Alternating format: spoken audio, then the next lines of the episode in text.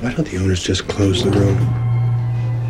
The Usador Corporation prefers to pretend there's no problem, just as they pretend there's no 13th floor. The room? It's gotta be filthy. I mean, the sheets haven't been changed in, what, 11 years? No, no, no. We're very professional. 1408 gets a light turn once a month. I supervise the maids work in pairs. We treat the room as if it's a chamber filled with poison gas. We only stay 10 minutes, and I insist the door remain open. But still. A few years ago, a young maid from El Salvador found herself locked in the bathroom. She was only there for a few moments, but when we pulled her out, she was She's dead. no, blind. She'd taken a pair of scissors and gouged her eyes out. She was laughing hysterically. Your floor. Well, this is where we part company. This is as close as I get to 1408 unless it's that time of the month. See you tomorrow. Mr. Insulin, please don't do this.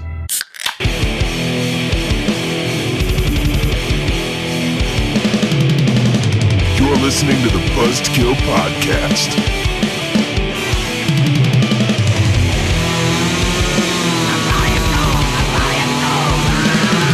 I am the devil, and I am here to do the devil's work.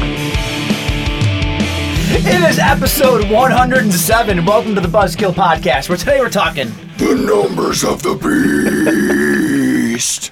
I'm Mike. I'm Jim. And I'm Justin. And uh, the Numbers of the Beast uh, is not a new wrestling tag team, even though it sounds like it.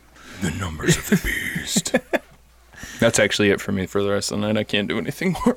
Oh, that's it. My poor voice. Your poor, oh, your poor voice. I'm not a professional vocalist like you are, Michael. Oh, don't worry. I can't sing either. You should have been in my practice last night, and I couldn't hit a note to save my life. Go on vocal rest, young man, or you're going to hurt Did yourself. Oh for the last three weeks. I thought I'd be good.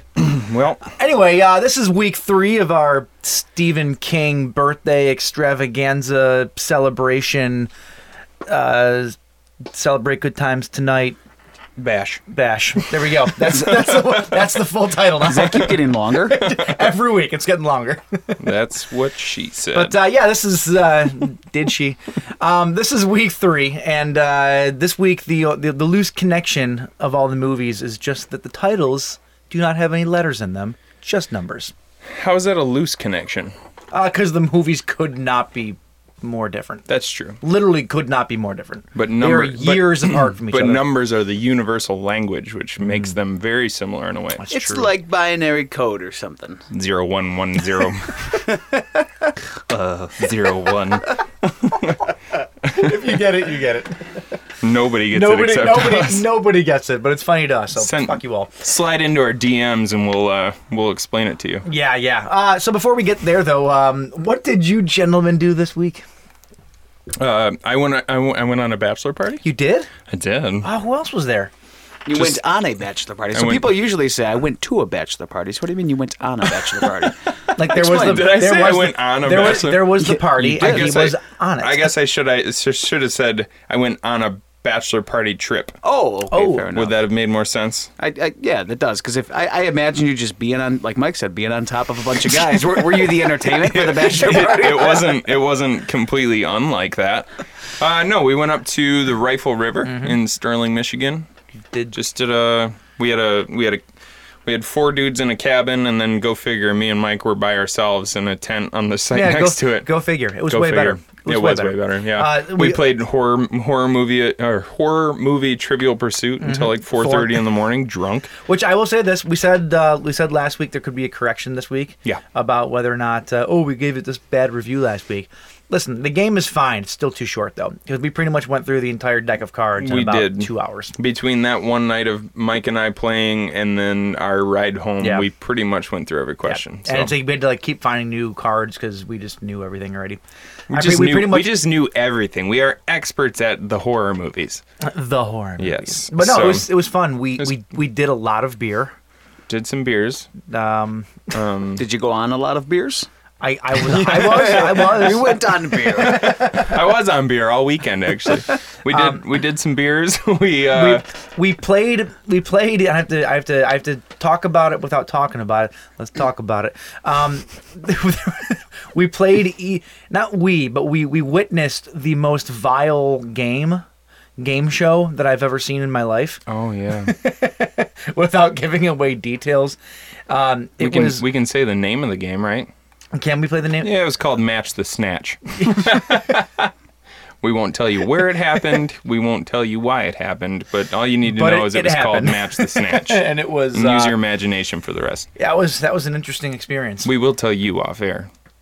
But you know, you know the thing with bachelor parties, is you're Winky not supposed face. to talk about. I don't really understand that. um, probably It's not. We didn't do anything really. bad. Usually, it's because like the groom goes out and like gets laid or something like that, and like no. does that happen anymore? I don't, I don't, Usually? know. think that happens. I, I don't know. Uh, but- I haven't, Neither I, I bachelor haven't gotten parties I've married been yet, to. so I. I But we wouldn't also know. went Mm-hmm. uh, we went kayaking down the river, the Rifle River. Spent a day out there drinking a lot of beers, and just having a good time. Beautiful, beautiful weather. We discovered perfect weather. We discovered the beer stick. We did. Uh, well, you guys discovered it way better than I did. It's a beer stick. Yeah. uh, it's it's uh, it's basically a giant syringe, like like I don't know what was it, about three feet long, Mm-hmm. that you fill with beer, Ah, yeah. and then you just shoot it down your throat. I, I can't do it. I, I tried it once and I couldn't. Yeah, Like, you know Mike. you know how when like, you're you're drinking something really fast and you swallow and it's like you swallowed a rock and it just hurts. I did that three times in a row because my my, my cheeks would fill up so much. I I'm sorry, I can't just open my throat and take it down. Mike's out of I'm- I'm- practice. Yeah. It used to be better than that. you gotta just I'm sorry. you gotta just relax the relax the jaw, open the throat, cup the balls. That it was missing balls. That's what it was. There you go. I couldn't. I didn't have the full. That that was it. I'm gonna buy one and I'm gonna I'm gonna put, balls a, put a fresh set of testes on the bottom Get for those you, Mike. balls that they hang off the back of pickup trucks. Perfect. Uh, what'd you do Oh this my week, God. Jay? Oh man, had a had a nice busy weekend. DJed a wedding.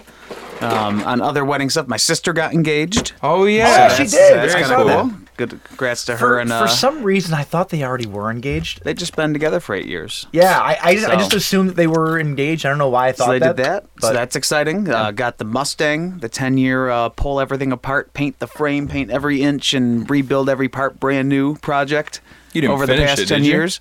I have to buy a battery, a serpentine belt, and put some fresh fluids in the car. Really? Yep. Wow, man. and, That's been and, and then put the bumpers on and the run. yeah, that's- but, but to turn the That's key, easy stuff, to turn though. the key. yeah. That's it, man. That's, That's awesome, exciting. dude. That's been on a commission for would you say ten years? 2000, March of 08, 2008, I pulled the engine wow. out. Have For I? some- how for long some have I reason known I- you then?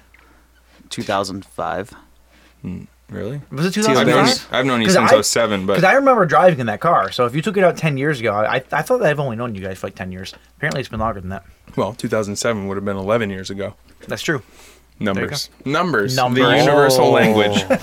Oh, and none of us are understand, understanding any of the numbers we're talking about right now. Uh, big shout Yeah, out so to it's- it's been fun, man. Big shout out to Jay's mom for providing us with this nice, uh, nice bowl, Is this, bowl is this, of Hal- chocolate. is this Halloween candy she bought already? It is. Wow. Trick or treat, All motherfuckers. right, Darla. It, there, this is better though than like the pretzels that we normally have because we're just crunching while we're eating. Yeah. probably disguise that a lot better. Yeah, let me see. Let me open this. Uh, bag of Just, them. uh, you know, just qui- let me just quietly open this right here. And, All right, uh, fair. But we'll the indulge. candies, the candies themselves. Candy is delicious. Speaking of things that aren't delicious, why don't we get into corrections for the week? Tasty. stupid! You're so stupid! All right, so uh, Vito called us out. Ah, damn A couple it, things Vito. once again. Um, the movie that we were thinking of with uh, Emilio Estevez and Charlie Sheen, with the garbage men, is called Men at Work. Oh, We couldn't think of the title of it. I looked it up while we were talking about it, and then I meant to bring it up, and I just never did. You just- Love that band. But thank you, thank Mike you, Vito. also mentions, you know, we talked about the yellow gremlin that was in a lot of these movies, yeah. and Mike brought up an interesting thing. I'm going to read what he sent to me uh, via text here. He goes, Okay. "You mentioned that a yellow gremlin is featured in Halloween, Cujo, and Christine. Two of those are Stephen King adaptations.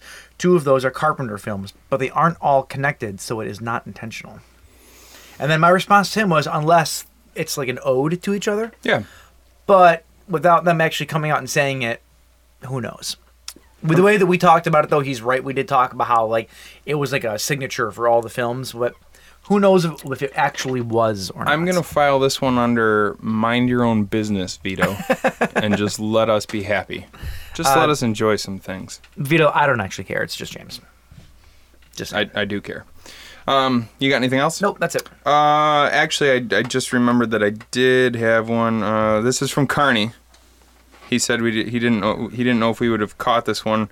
Uh, last week when we had Tank on the show, Tank said Lord of the Rings came out in 2005. Fellowship of the Rings came out in 2001. Oh, tank. Oh, Tank Kersley. You just lost. you Tank dumb bastard. tanked. Tank tanked it. he just lost so much like street cred. So much street Just cred nerd in, cred. in his D&D group. Well, good thing he has so much street cred that that loss of street cred doesn't even matter. That's true. He is he's just oozing with street cred, so he's good to go. Okay. Good to go. All right. That's all we got for corrections then. That's it. All right. right, James. so this week, like uh, like we both mentioned earlier, we're talking about the numbers of the beast. Mm-hmm. The beast in question being Stephen King. Uh, 1922 is the first movie we're talking about, followed by 1408. Or we might Mm-hmm. did not you- actually talk about them in that in that Well, we order. should. Who knows? Historically, that's the order they go. Histo- no, what? 1922 and 1408. Oh, you're go- you're not going by the numbers. You're No. going by the okay. Time I thought, periods. I thought you meant like uh like 20th century versus 19 or 15th century here. Um, so we are drinking 312, a nice a nice urban wheat ale from uh, Wheat, wheatail. where did all my notes just go? I don't know. A nice urban wheat ale from Goose Island. I do uh, love Goose Island. This is a beer that we've all had before, so there's not going to be too many surprises. But And James James picked up the beers today. I did. I was kind of surprised. I was out at the market, and uh, I just thought I'd do you a solid for once. Hey, man. Appreciate that. I thought I would do you solid. Ooh. Uh, so, with a hazy straw color and a light lemon aroma, 312 Urban Wheat Ale's flavor flows from start to finish. I also did a little bit of um, manipulation with the numbers here Okay. because I wanted to figure this out. Uh, and then I finally did when I got here. So 1922, 1408, and 312. If you put those in columns and you add each of the columns, so with uh, y- you'd get two under the nine. Uh, it- just imagine you're adding Yep, these in yep, columns. yep. Is You this get, Common Core math or is this regular? no, screw Common I, Core. th- I think this is more Sudoku. You get two. I have been playing Sudoku lately. You get two, and then you get 16, and then you get three, and then you get 12. Okay.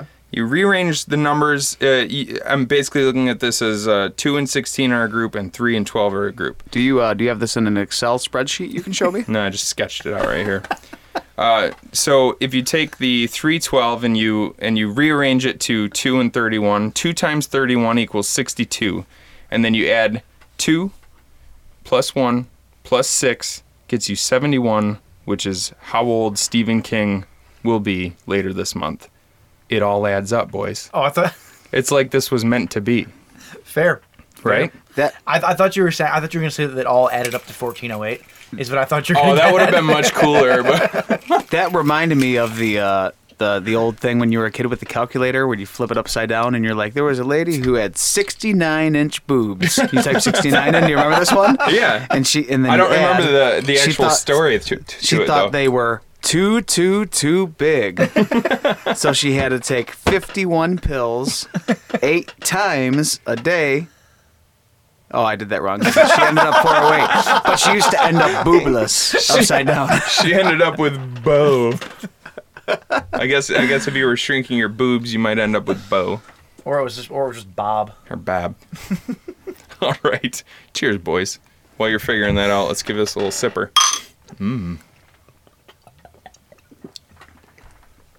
Yum. I do love uh, anything Goose Island, especially their uh, their Bourbon County.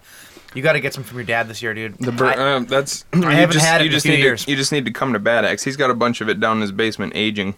well, I want, I want some of the new stuff too, though. I want to drink your dad's good stuff. Why? I mean, I do want to drink it. Don't He's, get me wrong. he's very but- generous with it. oh, he's very generous. Very generous indeed. Not only with his beer, generous man. very generous man. Very generous. Very, very. no, uh, their Bourbon County Stout Give a is lot to your mom. fantastic. It's delicious. Shut up. That's how I was made.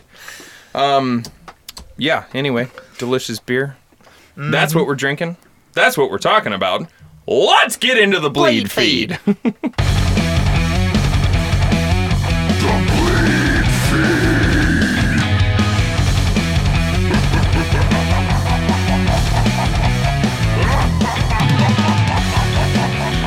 All right, it is the Bleed Feed. These are your headlines for this week. Uh, Got to start off with um, an unfortunate death.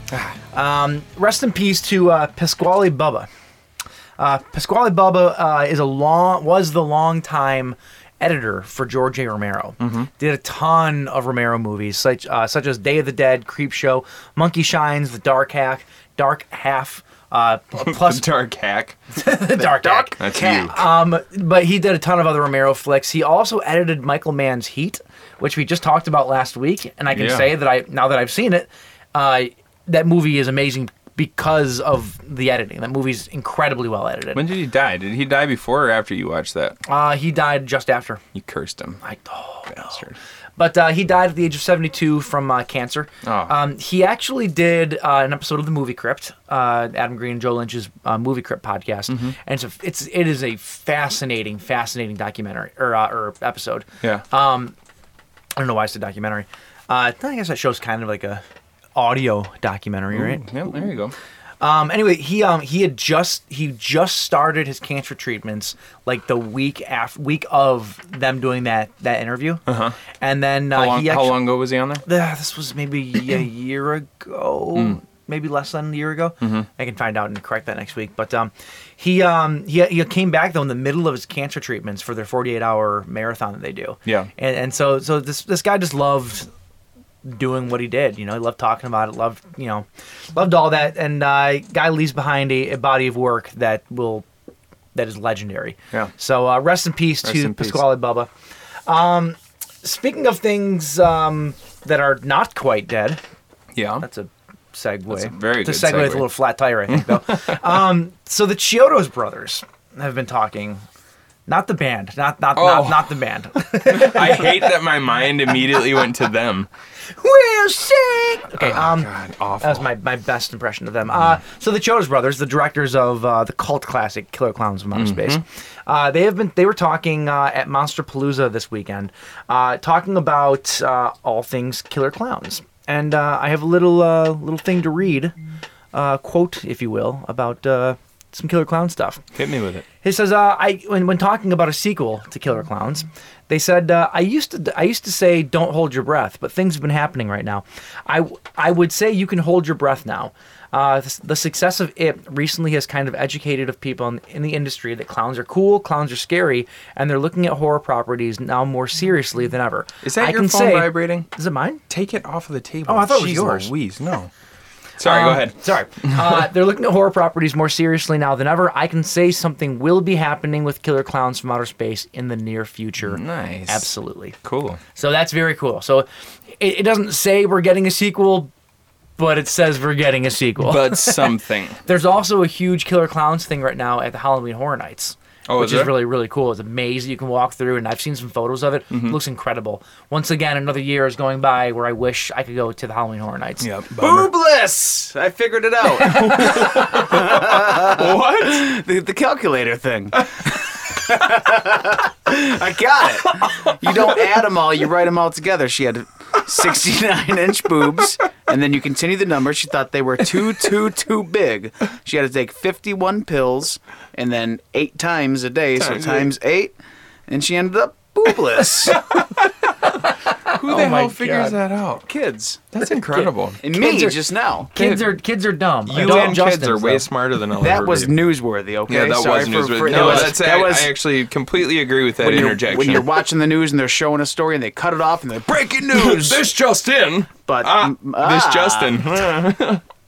continue. Sorry. So, so most of the news this week is uh, actually Warranted. Mm-hmm. sequel sequel related. Because there wasn't a whole lot this week this weekend uh, in news. Uh, Zombieland Two, we talked a little while back about how they're finally going to be moving forward with uh, the sequel for that. Yes. Uh, they're uh, shooting is starting in January, and it is going to be in theaters October 11th of next year. So that's pretty fucking awesome. Uh, we were talking about this on the river a little bit, Mm-hmm. and I'm just I want to throw my theory out real quick, and just because then we can look back on this and say James was right. Okay. I think they're going to kill off Tallahassee, Okay. which is uh, Woody Harrelson's Yep. character. I think You they're think going to do so? it. I'm just Okay. making that call right now. I'm just fine. throwing it out there. I think That that, way everybody can know that I was right when it actually happens. I think that Bill Murray is going to come back as a zombie. I do agree with that as well. Because he never, because they didn't blow his head off Nope. in the last he one. got bit. Right. So I Wait, I- he got bit. No. didn't he get bit? No, he he got shot in the chest with a shotgun, That's the one. and he died. He But did die, He can still come back. but they didn't blow his head off, so he is going to come back as a zombie. Kill off Tallahassee, Bill Murray as a zombie. You heard it here first, and uh, that's all you need to know. That's all there is to it. All right. Uh, speaking of uh, sequels, uh, Adam Green uh, confirms that there will be more Hatchet sequels. Uh, he was uh, talking to uh, UK's uh, The Horror Channel, and uh, he was talking about how when uh, when Hatchet first came out, he wrote the first three films as one huge story. Uh, adding things into the first film that you wouldn't realize were important until you know uh, the second sequel or the first sequel and the second sequel. Uh, he didn't. He was, it was risky because he didn't know if he was ever even going to make more. But uh, because of the success of the rest of the series and because of the success of Victor Crowley, the newest one, he said there absolutely will be more Hatchet movies in the future, and that's pretty cool. So no, Yeah. nothing concrete, but he is saying that there that the Hatchet series is not done. I know people were kind of questioning it on how well you know Victor Crowley actually did. So that's uh, that's fantastic news. I think it's do we have any other, you know, because we used to have a, a slew of big slasher movies that had a lot of sequels, you know what I mean, Uh-huh. to choose from. And the fact that he the fact that owns- Mm-hmm. he's kind of taking up the mantle and giving us, I, I haven't seen, I don't think I've seen the third one, Oh, it's so good. and I haven't seen Victor Crowley yet. When we get back But, to our uh, but I normal, love uh, Adam. I love Adam Green, and he doesn't really do bad work. So uh, the fact that he's the guy who's taking up the mantle of bringing us the good old fashioned slasher sequel, I'm into it. This could be a good retrospective coming up here, being that there's not going to be another one for a while. yeah, All four of them are out. Break it up into two uh, two episodes. yeah, for sure. We could do that. We should do that very soon. All right, let's do it. Uh, Yeah. Okay. Uh, so I only have one more little bit of news, but before we get there, what's new on Blue Baby? oh, what's new on Blue Baby? I'll tell you. Let me tell you real quick. Waiting. Just a second. The temptation can be so divine. Or uh, not temptation. What's the what's the word I'm looking for? Anticipation. the ant- Damn, the anticipation. fuck that up. I also just dropped my phone. Here we go. Uh, the new three disc limited edition 4K restoration of L- William Lustig- Lustig's Maniac that we learned about back in June has been pushed back from November 13th to a December 11th release. Uh, this is good news, though Oh, yay! uh, because uh, the company putting it out, Blue Underground, has told us, "quote This is Mm-hmm. to accommodate the good news. We've decided to make the second disc a Blu-ray instead of a DVD. We're moving the majority of extras over to disc two, allowing more space to accommodate the feature at a much higher bit rate." Our goal is to give Maniac the best presentation possible on Blu-ray. Okay, so- they're just so pushing it's it a back so they technical can thing, do a like little they- more, a, a little more work with it, and uh, and give you the best product for your money. Cool. That's good news. Second up, an October release date has been announced by Warner Archive Collection for the made for TV movie Bad Ronald. This 1974 cult classic about a family who moves into a house unaware of the psychotic teenager living in a secret room is getting its first Blu ray release with a new 1080p HD remaster. Creepy. And knowing Warner Warner Archive Collection, that's Warner. Warner Warner. knowing Warner Archive Collection, that's pretty much all you're getting from it is just a remaster and nothing else. You can just sit on your thumb for the rest.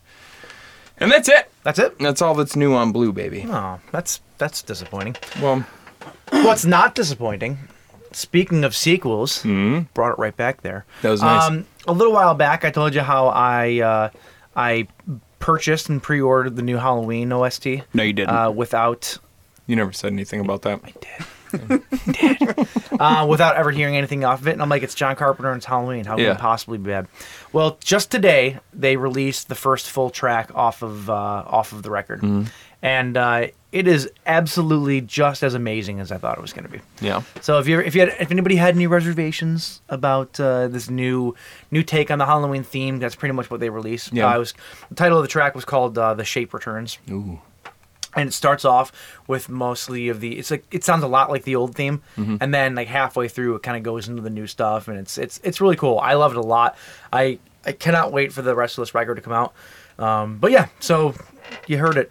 So that was just a little uh, little taste. Yep. Of where you're gonna, gonna Yep, get it, in- uh, get I in the think mail. the track was like three and a half, uh, three and a half minutes long. cool. But uh, for anybody that was worried, maybe that it wouldn't be as good as the original, because you know, you know, oh, John Carpenter's old. I've actually had, I've actually heard people say that, like online, online forums. Fuck the internet, right? I don't know if you've noticed, but most people are stupid. Yeah, yeah, that's true. So But um, those people can uh, eat their dicks because uh, it's fantastic. and if you don't have a dick, find one and eat it. yeah, a Yeah. big bag of them. Chomp, chomp. I love your color commentary. That's just what tonight. I was picturing vision in my head. The sound of that chomp, chomp. Boobless. It was boobless. anyway, uh, that is your news for uh, this week. Alrighty. And on this episode of Words of Wisdom with Wilson, from Lady Astor to Winston Churchill, if you were my husband, I'd put poison in your coffee. Boom! That was the news. That that's pretty horrific. And Yeah, from right? and That- from that- Win- and from Winston Churchill to Lady Astor, my dear woman, if you were my wife, I would drink it. That's actually what his response was. Is it really? Yeah. How do you know that? Huh? How do you know that? I don't know. It's like a famous You quote. cultured swine. yes, well. All right. All right. So we uh we I don't think we've ever been this ahead of schedule in in the history of this show. This is crazy. So we're gonna take a few minutes just to jerk each other off Yeah, yeah, pretty much. And then uh, and and let you let you listen in. then we'll be back with the uh, the tofu talking uh, numbers, crunching the numbers. Throughout this, they'll see faces ripped apart with hooks, a man slashing himself into a bloody pulp, and graphic, macabre, torturous images that defy description.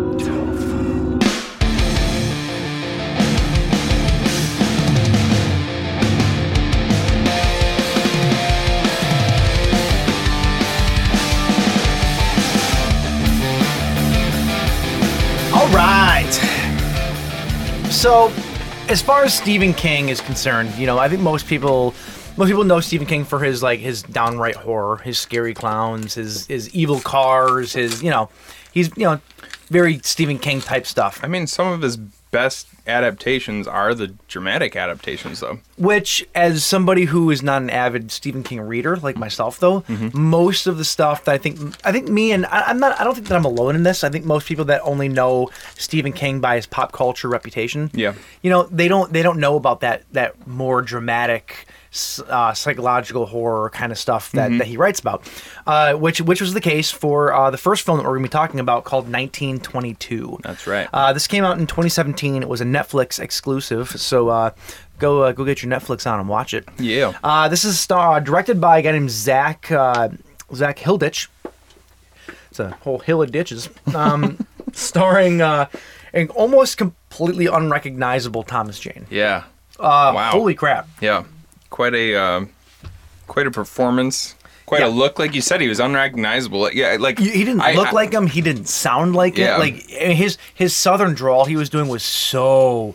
It was like it was s- accurate. Don't get me wrong. Like I know that there are people down south that literally have that that those super super thick Techni- like like techni- the Colonel Colonel Sanders has Te- one. technically, if because the this takes place in um, uh, Hemingford uh, Hemingford Home, Mm-hmm. Nebraska. Yeah, Nebraska is technically a midwestern state. Um, true. So So where did it- that come from then? Well, it's a, this. This is historically a, a pretty typical Nebraskan um, accent that he's doing.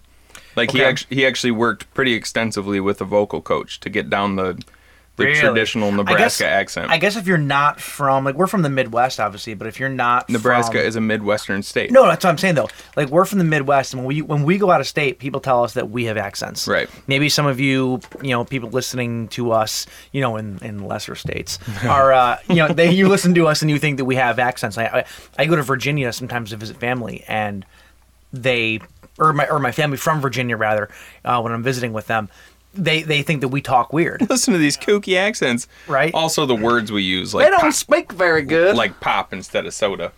Well, speak to yourself. I always say soda. I say soda. You guys say soda? I do, yeah. I say it sometimes, but I mean, pop is way better. I used to say soda, and now I say Lacroix.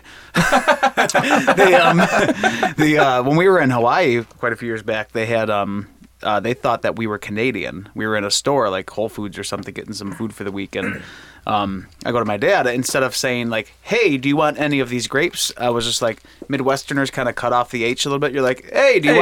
want?" And uh, and they go, "Oh, you're Canadian." Well, I don't know. Why, I don't know. I don't know why I did that in that accent. That's not a Hawaiian accent. but they they asked if I was Canadian, and I was like, "Oh, Michigan." And uh, yeah, One of my favorite things recently is uh, our buddy Brian, fucking fucking Brian, is uh, he, he we were somebody was talking about the Midwest, and he said uh, uh, he put in quotes. He's like, it would be more accurate if they said. Uh, Oh, can I get by you there? like, because we do, we say "oh" for some reason. Mm-hmm. It's like, is it like a like, is it is it supposed to be like "whoops"? yep. I What is guess it? mine's like a oh, Like, oh, let me get by you. yeah, yeah. I have a, I, I have a bone to pick too. This is going a little off topic, but I have a bone to pick with the idea of calling it calling the Midwest the Midwest. It really does not make any sense. No. cut the cut the country in half. We are to we're to the east of the middle of the country. We would be the middle the mid e, middle east technically speaking. We would be. It's because nobody wants to call it the Middle East. But we would be though. Calling it the Midwest, the mid, calling it the Mid East makes way more sense than calling it the Midwest. It, just, I- it literally just does not make sense. I'm a proud Midwesterner.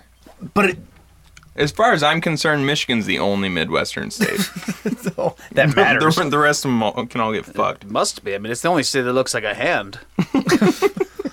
Come on now. It's it's M- Midwest. yeah. The Um, Midwest. Anyway, T-shirt. regardless of which, I, I've never understood the the idea of calling it the Midwest. It- It's never made sense to me. But uh, anyway, though, yeah, coming from coming from Nothing. Shut up. Go well, ahead. what- something just table talk. no, Copyright. It's table Nothing. talk going on.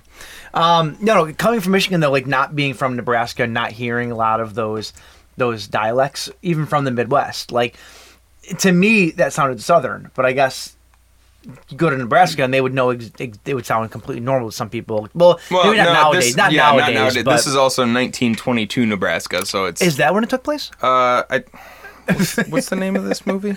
Yeah, 1922, I think. Oh, Mm-hmm. I, I didn't realize there was a correlation there. Uh, okay, anyway, though, so uh, Thomas Jane, uh, who you'd know from uh, The Punisher or uh, another Stephen King uh, adaptation, The Mist, or Um. from the greatest movie in his catalog. Deepest, bluest. My head is like. Is, was he in that? It's like a Are dog's you tail. kidding me Dude, right I now? haven't seen Deep Blue Sea in forever. What? I know, Mike. I quit. I quit. All right, Mike's done. I'm leaving. This is our last episode, you See you guys. Hi guys, I'm the new Mike. Welcome to the Buzzkill Podcast. I got a. You know what? I'm gonna tell you a No, joke. the, the voice is too high you- or too low. You got to take it higher. I'm gonna tell you a joke here. so, what do you get when you cross a good drinking beer with a nice looking woman? I don't know. That's a Mike joke. That was a mic joke. Spot on impression. I loved it. Oh god, I don't, I don't ever have to come back. Yeah, please, please don't. All right, um, I can't believe you didn't realize that Tom Jane was in Deep Blue Sea. Dude, if I would, if I had watched it in the last five years, He then played the. yes, He I was, would- he was the chef. Yeah, I. What? No. oh, he's the one who taught me how to make the perfect omelet. That's he's the okay, one. all right. All I right, remember also, now. also stout, uh, stalling, starring Stalling. Uh, Molly Parker. Uh, she was in. Uh, she's been in a bunch of stuff. She was in the uh, Nicolas Cage Wicker Man movie, uh, Deadwood on HBO, which is a pretty popular show. I've not watched it. Uh, I know her though mostly from the new Netflix Lost in Space. She played the mom Oh. in the new Lost in Space series, which was amazing. If if uh, you haven't watched it. Uh, who else we got? Uh, the last big main person here would be uh, uh, Dylan Schmidt, who played uh, Henry, who was uh, the son in the story. Hmm. Uh, what you got here in 1922 is a simple yet proud farmer in the year 1922 conspires to murder his wife for financial gain, convincing his teenage son to assist, but their actions have unintended consequences. Uh, yeah. That they do. If you've ever if you ever thought about uh, murdering your wife uh, to uh, maybe get her, maybe she owns your house and you wanted the house. I will say this. Keep talking. I will say. Keep talking. I will say this. Don't do it oh, okay. I unless you have a cow in a well. I suppose. Then maybe you maybe you can get away with it. have a really fat Japanese dog. and a hole and a sandbox. and a hole that my my rain my rain spout has made. Well, uh, speaking of uh, actions that have unintended consequences, what do you got going over there? What's going on there, Jim? Okay, so uh, so Justin's lovely mom put out this um, this basket of oh my god! What this basket of Halloween candy for us, and we started talking about. I accidentally said I really want to. I wanted to say I want a Snickers and a Twix earlier, or a Twix and a Snickers, and I accidentally said Twickers, and I thought that was funny. So we started talking at the break about um, wh- what it, what it would be called if you put all these together. We, had, have uh, we have M and M's, Three Musketeers, Milky Way, uh, s- uh, Snickers, and Twix, and we came up with mmm three Milky Twickers. Uh, so I made a three uh, Uh-huh. and mm, three Milky Twickers, and Michael's gonna Michael's gonna try it for us here. Uh, you bas- you basically made me diabetes. Yeah, I just- That- that's what you made me. I smashed them all together, and hold. What's that called there again? It I got looks- you on the, the, the old videographer It's camera. a mmm three Milky Twickers. you don't have the Milky Way in there though. no, but oh. That's we'll all right. imagine it's there. Oh my god. So I've really smashed her together good, and uh, Mike. Sorry, if you thought this podcast was about uh, movies, you were sadly mistaken today. well, it's it's about it's just a it's a slice of life is really what it is. it's a slice of something. It's a slice of mm, three Milky Twickers. So Mike's gonna pop this entire thing in his mouth right now. Not the entire thing. I'm The, gonna take a bite. the I'm gonna take a bite entire of thing. it. You have to you have to make sure you get all of the I will. pieces. Mm. Oh my god. It's a mess. it looks like a raccoon turd. it's got the berries in it and everything, man. See, I was thinking more like one of those little uh, those owl pouches where you can cut them open. and You find like dead rats inside. Oh, oh my god. Mm-hmm. Try it. It feels like a raccoon turd too. I'm not gonna lie to you. Try it. Do it. All right.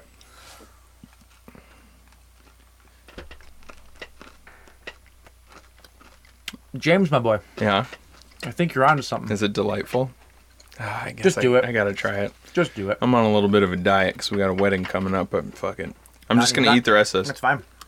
It's it's everything that you want it to be. Oh man, this is gonna. th- I'm gonna spiral out of control.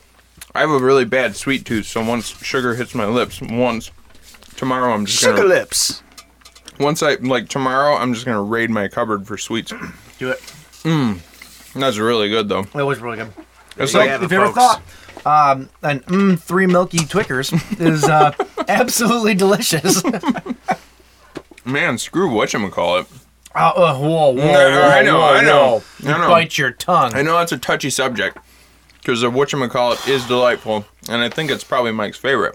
No, it's not my favorite. But- But my favorite, my but favorite. the mm, three milky twickers is a damn fine snack. I think a whatchamacallit might be my it's in my top 3 Mm-hmm. My favorite though is is something that, um, who is it?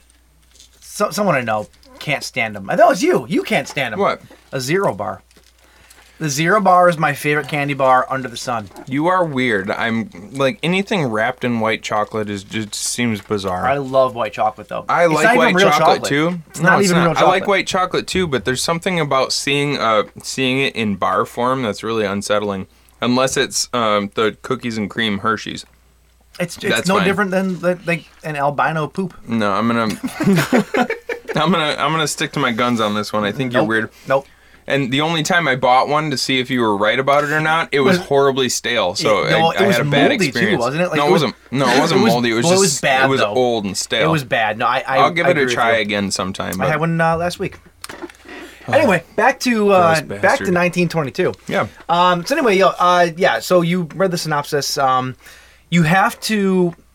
It's a very. This is a very. s- I'm not going to call it a slow burn 'cause I- I- it's got a different pace than your standard slow burn, but it is very slow. It, it is definitely a drama. Like it's yeah. It's, I was gonna say it's not even really. Um, it's it's not a horror. It's sort it's it's in line with Stephen King's dramatic adaptations for sure, like Shawshank and uh, Mm-hmm. Green Mile. which It's like a it's a tragedy. It's like a Yeah, kind of. It's a tragedy with a little bit of horror mixed in. You know what I mean? And what do you? I was for the for the website and that I was trying to find a s- nice screen capture of uh, Mike right before he gets that three milky twickers in his mouth, and there's a scene where his see it going in Oh. slow motion. Whoa. I couldn't contain myself. I was boobless. Oh, sweet, sweet, sweet. Um, no, it's uh, it's definitely, and I like I I definitely picked up on it's it's kind of like uh like an old west version of the Telltale Heart Mm-hmm. by Edgar Allan Poe. Wouldn't you say? I have that in my notes.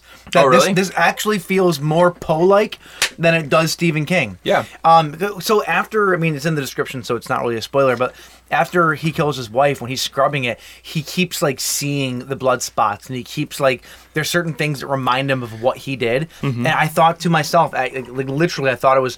It says, uh, "What's here?" Uh, reminds me of Poe a lot. Very telltale heart. Yeah. Those were my notes. More than anything, it's the the sound like because in you know in in the Telltale Heart, it's the sound of um, the heart The heart beating. Yep. In this, it's the the sound of the rats like scraping at Yes. the walls and Stephen stuff like King that. Mm-hmm. has a thing with rats too. He loves rats for like visual, visual representations of evil or Yeah. whatever. Yeah, and there's there's a lot of that. I mean, in every Stephen King adaptation, there's there's like Stephen King esque tropes that show up in everything. You know what I mean? Yeah, yeah. And uh, and that's definitely one of them. Um, but yeah, overall, uh, just I like not to. I mean, we'll get into more details, but overall, I love this movie. I loved it too. I um I thought that it's funny. You know, we talked about Thomas Jane's uh, accent that he, that he used. Yeah. And for the first, I don't know, I would say for the almost the first half of the movie, it was almost distracting because Mm-hmm. it was so. inc heavy, like it was such a heavy accent. Well, and he's like- his wife didn't talk that way. His son didn't really talk the way. His neighbors didn't. He's the only one that really had that type of drawl to, to it's his almost voice. it's almost like he had that draw, but also like the way the way he talked, like he never he never separated his teeth. It was No. Mm-hmm. almost like his jaw was wired shut. And I didn't I, like I didn't know if that was supposed to like he had chaw in his cheek all the time, but I think it, I think it's just how he talked, yeah. which was a it was just like an interesting choice for the character. like for like that's the way But he it was talked, effective. and that's it. But Oh yeah, it was awesome. absolutely effective. There though. were a few times though. it I'll added a admit- Mm-hmm. creepiness to his character, like like not creepiness in like a in a boo horror you know kind of way. it just made him very unique. he was in a, yeah, you could just tell like his it added to his dark personality, you Mm-hmm. know, to the kind of personality that would kill his wife. You know, like you know, it, it, it was just it was kind of the building blocks of his character. But though. at the same time, he had moments where I like.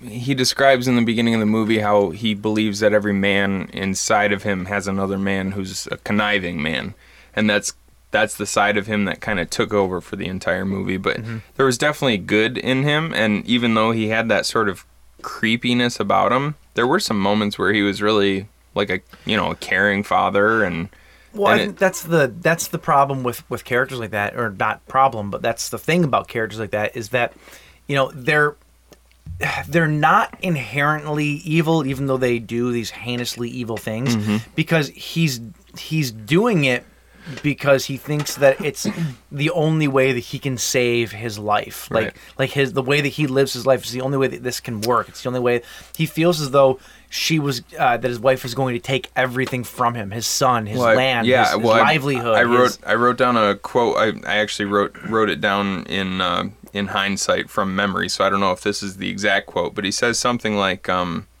uh, "A man's pride is his land Mm-hmm. and his boy." I have no pride then. And I don't know shit. well, he said he said back then a man's pr- a man's pride was uh, was his land and his boy, and that's that that pretty much sums up the entire thing. He was He's- fi- he was fighting for he his was pride. fighting for his his land because his wife um, his wife was left a sizable chunk of land by her father, Mm-hmm. and that got added to his land um, when they got married. And she ends up getting to the point where she really hates the country life, and she wants to sell the land to uh, to a big ho- like a hog slaughter operation Mm-hmm. and moved to the city. And he said, you know, the city's for city's for idiots. And uh, and he really didn't want to move away from like because like he said, a man's land is his pride and his boy. Those were the Yep. two things in the world that he cared about the most. And uh, so he fought for them in the only way that he could think how to fight for them. Well, she and, had the upper hand, and he knew it. right Like, because if she left, she could sell the land. Right. She was going to take the kid. He was going to have little, legitimately nothing. And I mean, he still would have had his land that he owned. but it was like the hundred acres that, Right. that that that was it was butted up next to property where they wanted to put like a rail through or something like that, or there was some some uh, I don't remember there was exactly. some it industry was- that was coming in that they didn't want next to them. Well, it is was what the it it was. was. the hog slaughter industry that he didn't want to sell to because that's who she wanted to sell Mm-hmm. to because they were offering some obscene amount of money, which you know an obscene amount of money back then was like a thousand dollars. Yeah. But uh, he didn't want them coming in, and then he could have. I I guess he could have sold to his neighbor who he was technically friends with, He tried to, but he really well he tried to at the end. not the right time. Um, but really all he wanted to do was stay out on the farm and live that life and she was her mind was somewhere else so I guess what and there was a turn where he said you know throughout this i, I came to hate her and then Yeah. that's that's as soon as like as soon as he says i came to hate her you can see the gears turning in his head he's like trying to figure out how he's gonna keep his land and his boy and get rid of his wife at the same time Yeah, and I guess what, what I was what I was saying is that he he did these despicably evil things, but I don't think that it came from a despicably evil place. Like he was doing he was trying to preserve himself in the only way that he knew how. It wasn't Right. because he was a bad guy. It's just he was ill advised, I guess, or or you know, his his intentions were good, practices were bad. Like Right. that that kind of deal Right. and um so I, it so it, it gives it gives him a lot of layers and, Mm-hmm. I, and I and I like that about this movie like and, and there's at one time and he's smart too like like when he killed his wife and threw it on the well it's like well the cops are gonna come and we need to explain that stench away you know but- or or, Well, or, he or said- explain why we need well, to fill the well, in. his, his son says, "Shouldn't we be filling that well in?" And he says, y- "You know, the, if the cops come looking for her, they're gonna they're gonna want to know why uh, the well is filled up, a Mm-hmm. fresh filled up well. But if there's a well that's in the process of being filled up, they're not gonna they're not Yeah. gonna wonder about that. So they actually, you know, there's gonna be spoilers, obviously, Yeah. but they end up leading one of their cows over to the well, poor Mm-hmm. cow, and having her stand on top of the the uh, the boards and then she falls in and then they kind of they, that's when they contrived the story that one of their cows got out and got up there and fell into the well and they had to shoot her so now uh, they're filling up the well Mm-hmm. i like how the sheriff just doesn't even oh, Well, yeah, I, think don't the need sheriff, to see that The sheriff at that point though wanted to believe them. Like he didn't Right. didn't want to believe that anything foul was coming. Even though well i'm sure like I, i'm but him involving his son was probably the smartest move on his part because nobody's going to believe that a 14 year old kid or 15 year old whatever he was is capable of you know killing their mother. murdering their own mother. So he, as long as the son was able to go along with it and act his role, Yeah. you know, and it's and it's funny. Tom Jane like is it really shows how good of an actor he is by by being this superb actor at playing this guy who was a terrible actor. Like whenever, because whenever he was lying, it was like, oh, well, I I don't, I don't really know what's going on, but like, like he was lying through his teeth, and it was Yeah. so obvious because he wasn't a good actor. Right. But that's just how good of an actor Tom Jane was. Like it was like it came around full circle. It Mm-hmm. was, it was, it was awesome. It was actually kind of awesome to watch. Yeah. Like he's Tom Jane, I think is is a really underrated actor too. Though I think that he is capable of doing a lot more than probably the material he's been given, and this kind of proves it. yeah, Um, I've always been a big fan of his. Um, Yeah, I I don't like- think he's ever had like a super meaty role to bite into, though. You know, like that's a good way um, to put it. and doing and doing that and doing these this this this adaptation though was like finally like like um, maybe he's done some other stuff, but like finally this is the first time that I've seen like a role for him that he really can just lose himself in this- and just really went. This was kind of his redemption too, because he did- so he's done three King adaptations now. Yeah. Mm-hmm. Uh, one being The Mist, which I thought he was great in. This was good, but he Uh, played didn't- Thomas Jane though. Like he played Yeah, the same basically. character he plays in everything. Yeah, uh, didn't wasn't what was he in just recently? Uh, the Dark Tower. No, here I'll look it up actually. He was in a, he was in another King adaptation Yeah. recently, and people said he was horrible in it, and so this was kind of his uh, kind of his comeback and his redemption. And man, he did a great job. I thought he was awesome. did an absolutely incredible job. The the kid did a really good job too. What was his name? Schmidt something. Uh, it was Dylan Dylan, Schmidt. Schmidt. Yep. Um, he did a he did a really good job of playing this. Uh, you know, obviously he, he was just he was being manipulated, And, Mm-hmm. oh, it was uh, Deep Blue Sea. That was a Stephen King adaptation, right? no, shut up. No, you sure? he was being manipulated by his father. Uh, he had obvious reservations about it, Mm-hmm. but he did a great job of really kind of playing this this kid who's torn down the middle, and uh, uh, I thought he was I thought he was awesome. Um, he ends up Dream Dreamcatcher. Dreamcatcher. I fucking yeah. love Dreamcatcher. People, How was hate- Thomas Jane in it though? it's been a long time since I've seen Yeah. it. Honestly, like to remember his exact performance, I off the top of my head, I don't. But I know a lot of people give that movie a lot of shit. Mm-hmm. Yeah. because basically it's a giant poop monster at the end. I mean, it really is. Like it's it's a shit demon. Spoiler alert. Straight out of dogma. It's a, it's a- it's a shit demon. Is it really? Yes, I've it- never or it's seen a it. shit alien or something like that. But yeah, it's it's it's fucking weird.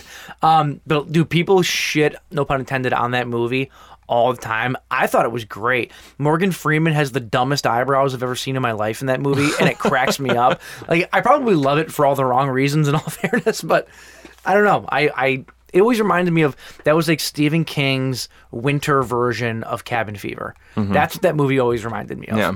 Uh, I don't know. Maybe I need to revisit it. Maybe it's nowhere near as good as I remember it. But, Yeah, I gotta um, check it out. I've never actually seen it.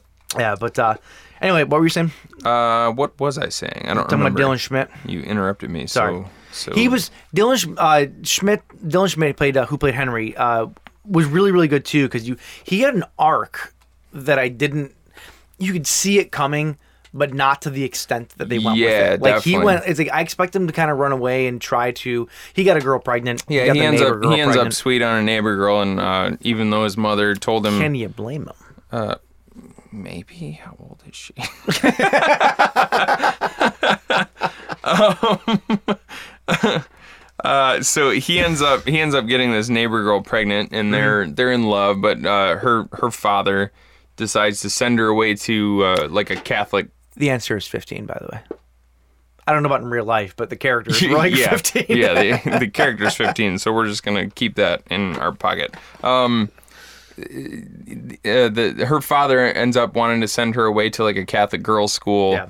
and until she's had her kid, and then they're gonna put the kid up for adoption. And Henry obviously f- feels like he's man enough to kind of take on this challenge, and he wants to go get her and run away with her, Mm-hmm. run off to Colorado or something. And he does, predictably. But his, like you said, his story arc f- from there on, I totally didn't see that coming. Mm-hmm. No, I expected him to run away with her and then check, like, because he didn't have any money and this and that. So I expected him to, like, steal the truck and, like, try to make it and then, like, him come back or something like that. Or actually, I kind of, I half expected him to kill, kill his girlfriend because he could, because.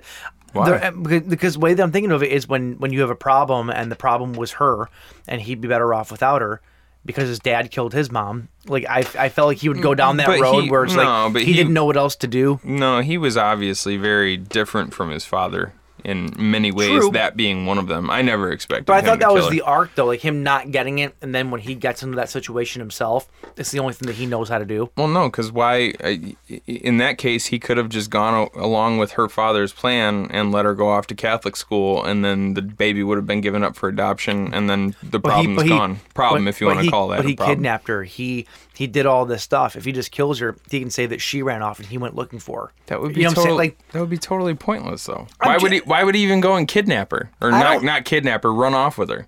because he thought he could make it work, and when he couldn't, he had to come up with a story as to what happened. I don't know. I, my, my mind was just going there, thinking that like his his arc would come full circle as well. No. but he basically turns into like Jesse James, and like well, they, they turn into kind of like a, a Bonnie, and Clyde, Bonnie and Clyde yeah. sort of. They were the thing. sweet- the There's- sweetheart the s- bandits. The sweetheart bandits, which uh, that whole man, that whole storyline was just tragic. And you could tell that she was never really a fan of it.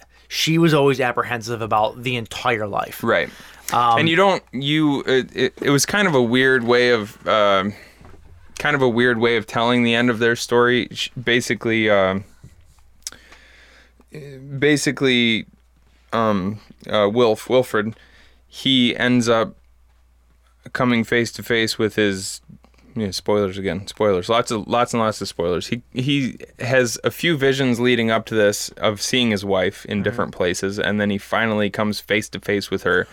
Which which zombie dead wife creepy as fuck.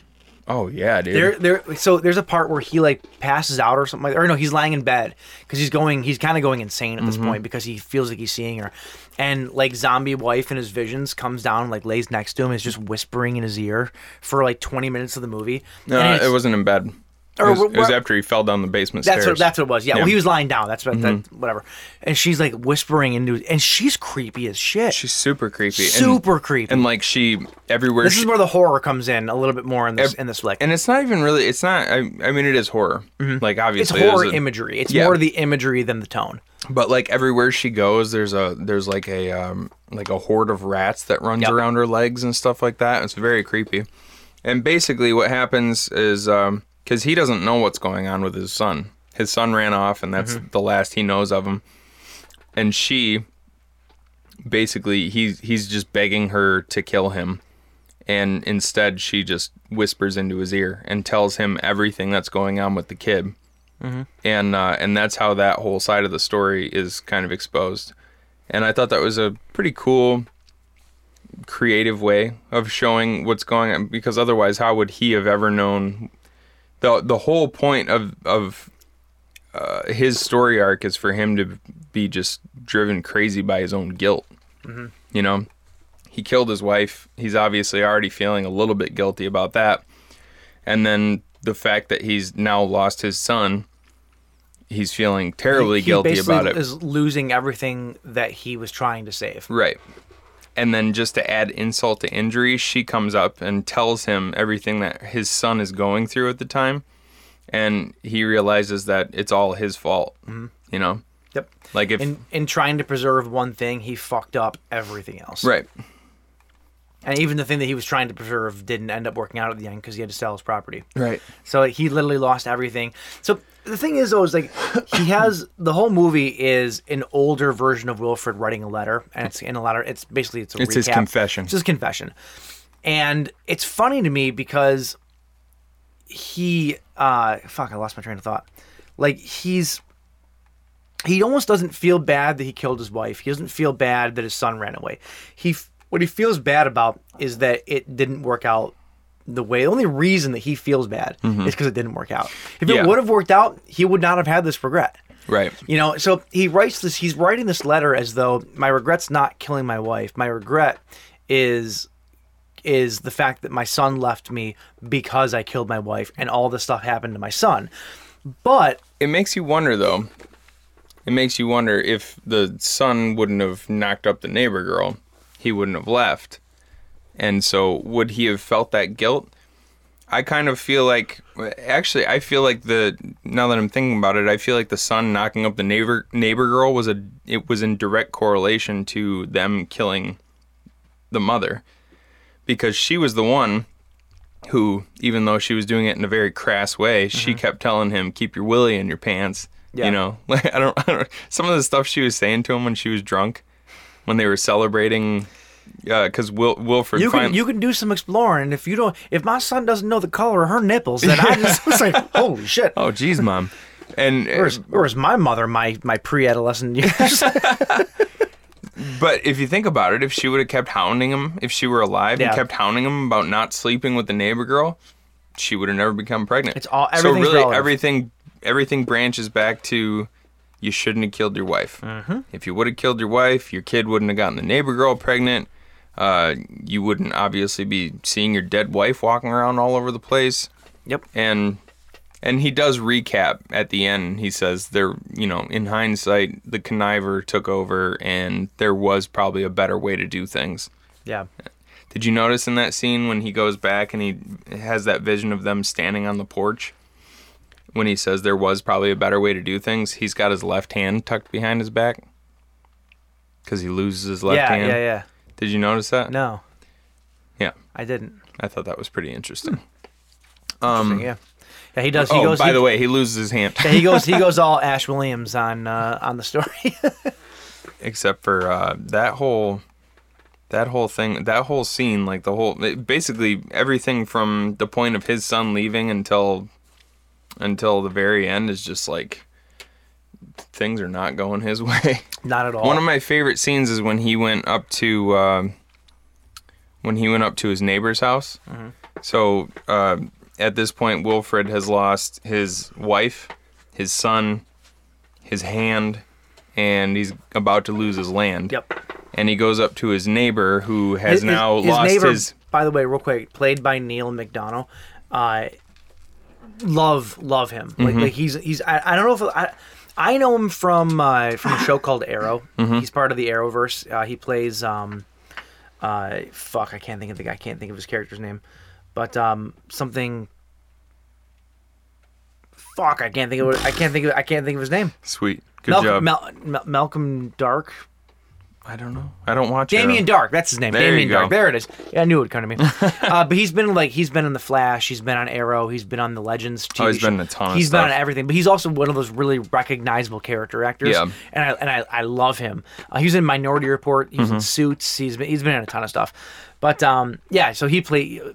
I thought it was a small role for him actually. I Yeah. thought it was a decently small role for for as recognizable as he is. Mm-hmm. Um, It was good though. He did he did a really awesome job Really with awesome. it. But Yep. one of my favorite scenes is uh, s- so he's he's the father of the girl who Henry has gotten pregnant, and uh, and as a result, like his wife leaves him, Mm-hmm. and all this ha- all this happens, and uh, uh, Wilfred goes up to talk to him when he's sitting on his he's just sitting on his porch in the dead of winter, just wrapped in a blanket, sipping out of a flask, just crying his eyes out. And they have a sounds look like Saturday for me. they have a little exchange, and Wilfred's talking like, "I want to sell you my land," and uh, obviously uh, his his neighbor, what the hell is his name? That's like Harlan Cottery. Yep. Uh, Harlan tells him uh, like, you know, you're you're desperate. You're coming to me as a desperate man, and blah blah blah. And he says, uh, he says, you know, at the beginning of this year, both of us had. Both of us had uh, had Wives. had wives and now we don't. Both of us had kids and now we don't. And uh, he's like, "At least I still got my hand, I guess." and the look, the look on Wilfred's face as he just kind of like looks at his stump on his left arm. I thought that whole interaction between the two of them was really good. Uh, besides that, my other favorite scene was the funeral scene. Oh yeah. Yeah, the when uh, so they they show Shannon's funeral first, and it's just a packed house, and then the second funeral is for um, For his son Henry. for the kid and for Henry, yeah. And it's just Wilfred sitting in the front row, and he says something like, you know, the turnout, the turnout for Will or for Henry's funeral was much smaller, and it's just him sitting in the front row, and then you see the shot from like the perspective of uh, like where the priest would be standing, and it's just Wilfred, and then behind him you see the wife dead, the zombie dead wife sitting in one of the pews with rats all over, like Yep. all over her shoulders and the pews and stuff. I thought that was a really striking scene. Yeah, I uh, for me, I think because because like I, I went into this not expecting drama and expecting a little bit more horror just because I, I didn't know anything about the story going into it. Um, one of the more horror-y aspects of it was actually when they killed the wife. That throat slit scene is brutal. Brutal, super like, brutal. Way like almost out of place brutal.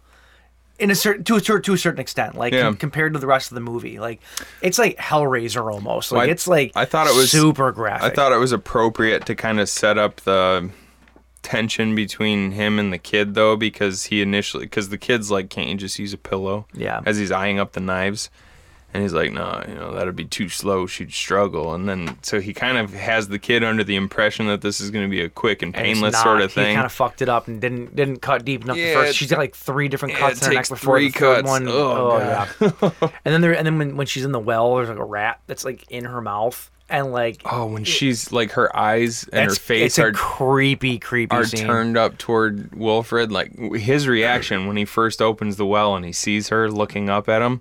Yeah. What a great reaction. Yeah, it's Man. it, this movie's really really good. It was. It, takes a while. It, it'll take you a while to, to get through it, but like, you know, because this is a slower paced movie. Yeah. But if you're but if you're into that kind of thing, I can't recommend this enough. Definitely. It's super super good. Not slow in a boring way though. No, it's just, no, It no, no, really no. takes its time to set set the story up, and I I really enjoyed it. So uh, that's 1922 from Mm-hmm. 2017. Some 20s there you go.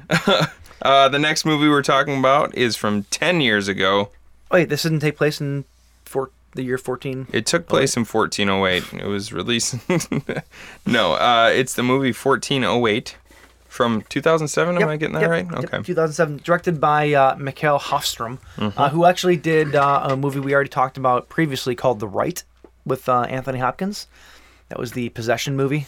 That was back before we watched the same movies all the time. Oh, was it? That was, back when long we ago? used to talk like t- we would talk, Talk about, about like- 12, m- 12 Yeah. movies Okay, an well, I- episode I and didn't we realize it would was so long watch ago. different ones. He also did the uh, Arnold Schwarzenegger Stallone movie Escape Plan. Oh, did he really? He sure did. well, Uh, so let's see. 1408. Uh, a man who specializes in debunking paranormal occurrences checks into the fabled room 1408 and in the Dolphin Hotel. Soon after settling in, he confronts genuine terror, genuine terror. or just genuine from, Bound. from the rapper from the 90s. Bound. He's just he's just waiting for him in there. Bound. Bound. Bound. I uh, I love this kind of movie. I do. It's it's a single setting. It's a confined space. I mean, most of it at least. Mm-hmm. Yeah, There's yeah. Stuff outside of it, obviously, but like most all the stuff happens between four walls. Right. You know, of the of this hotel room. Yep, I agree. And I, I- love love love these types of movies. Mm-hmm.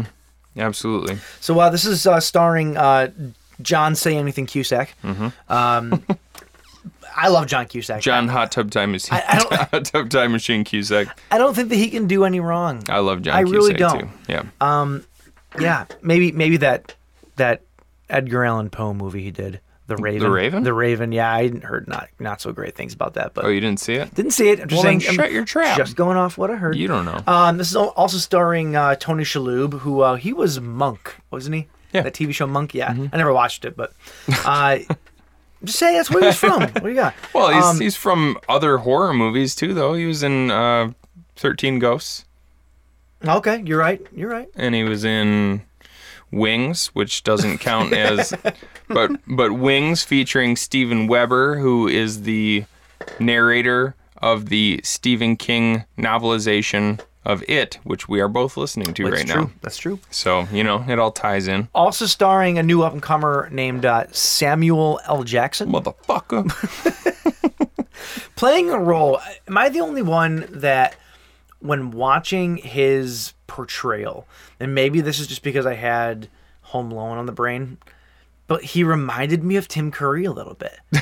like I don't know why. Like they're both of their portrayals of It's just any of like it's the any hotel clerk, you know, or the ma- hotel manager. any manager of any uppity hotel is gonna have that same flavor. yeah, probably that. Maybe that's what it is. Probably. Um, but I could just he he was he was he was like the black Tim Curry for for, for a bit there. I don't know. I loved it.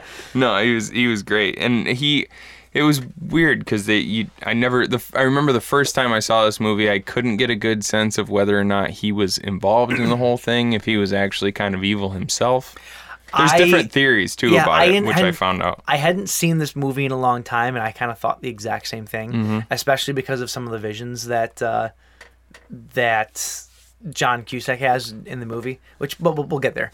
um, John John play, uh, John Cusack playing Mike by the way Yeah. Mike Enslin. Yeah, Mike Enslin. Uh, this movie also stars Mary McCormick as Lily, uh, Mike Enslin's ex-wife. Well, wife technically still. I think they're still together. I think so technically. yeah maybe But, a um, separated kind of deal. So, uh, so John Cusack, uh, you you don't know his backstory in the beginning of the movie, but he is uh, he's an author, and he basically writes like the ten most haunted motel rooms. Yeah. he writes these. Ten, he wrote 10 most haunted insert any place, any yeah. place. He here. Hmm. was a novelist at one point. He wrote one book that people seemed to like, at Mm-hmm. least.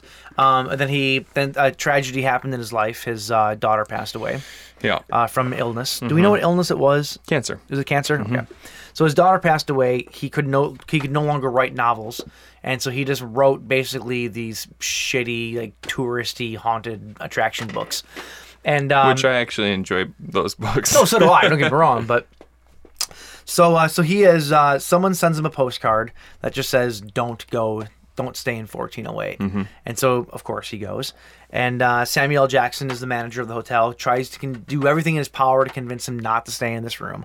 Uh, he doesn't listen though, and he uh, he finally goes upstairs and stays in the room. And that is when All hell breaks the, loose. the fun starts. Yes. Yeah, so it was this I hadn't seen this movie in it's been years. I want to say that I saw it when it first came out on like DVD way back in like I saw it. probably what close to 10 years ago. I saw it in the theater. Well, it was 2007 when it came out, so Yeah. a year and a half maybe after it came out. on That's when DVD. you saw it? Probably on DVD is right Okay. when I saw it. So Yeah, Aaron and I. Uh, this was uh, shortly after we started dating. We went to see this at the theater, oh, okay. and um, the Carpenter song, the that keeps repeating in this movie. We've Mm-hmm. It's only just begun, which is very poignant for the uh, for the movie. she could not listen to that song for quite a while afterwards without getting a little freaked out. Oh, yeah? Well, because it does like it, the times when it when it pops up, it's very, especially especially if you're listening with uh, with headphones on Yeah. or if you're in a theater, it really hits you. It does. And I just realized this is the second King adaptation where he uses the radio song as uh, a foreboding thing. And Christine, the- Christine, the, yeah. radio would play what the car was thinking. Right, right. The radio in this hotel room would play what the room was thinking. It's only just begun. You have you have an, all night to stay here, or Mm-hmm. Right. sixty minutes, as the clock uh, counts down. Right, because uh, Samuel Samuel L. Jackson's character explains to him that nobody has ever lasted more than an hour, and he really sets it up to like he he pulls him into his office and he's really trying to convince him like please do not stay in this place. We've all told we've had 56, 56 deaths in this room, which that takes uh, Mike by surprise because he thinks there's only been twenty two deaths, but Are you sure it was fifty six? yes, I thought it was three twelve. No, because the uh, the bottle of booze that oh you bastard Got him. well it doesn't it, it's not, Not called, really, I- it's not called 312 though it's called 312 um because uh but i'm gonna i'm gonna run with this the bottle of booze that um that olin offers to mike Mm-hmm. is called i wrote it down it's i okay i'm gonna i'm gonna butcher this french so i because i i don't speak french Is it called uh, Peppy Van Winkle? By chance? no, no, no, no. It's called Les Secondes Set Dix, Lessic. uh, Okay. which I, I'm sure that I butchered that. Um, in French, it literally means the 57 deaths.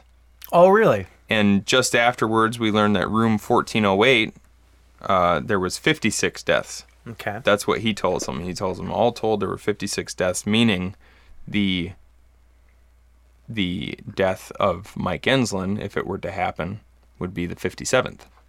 so the bottle Ah. of booze that he gives him is actually foreshadowing for his Ah. death. Interesting, which you would never know unless you spoke spoke the Paris. Exactly.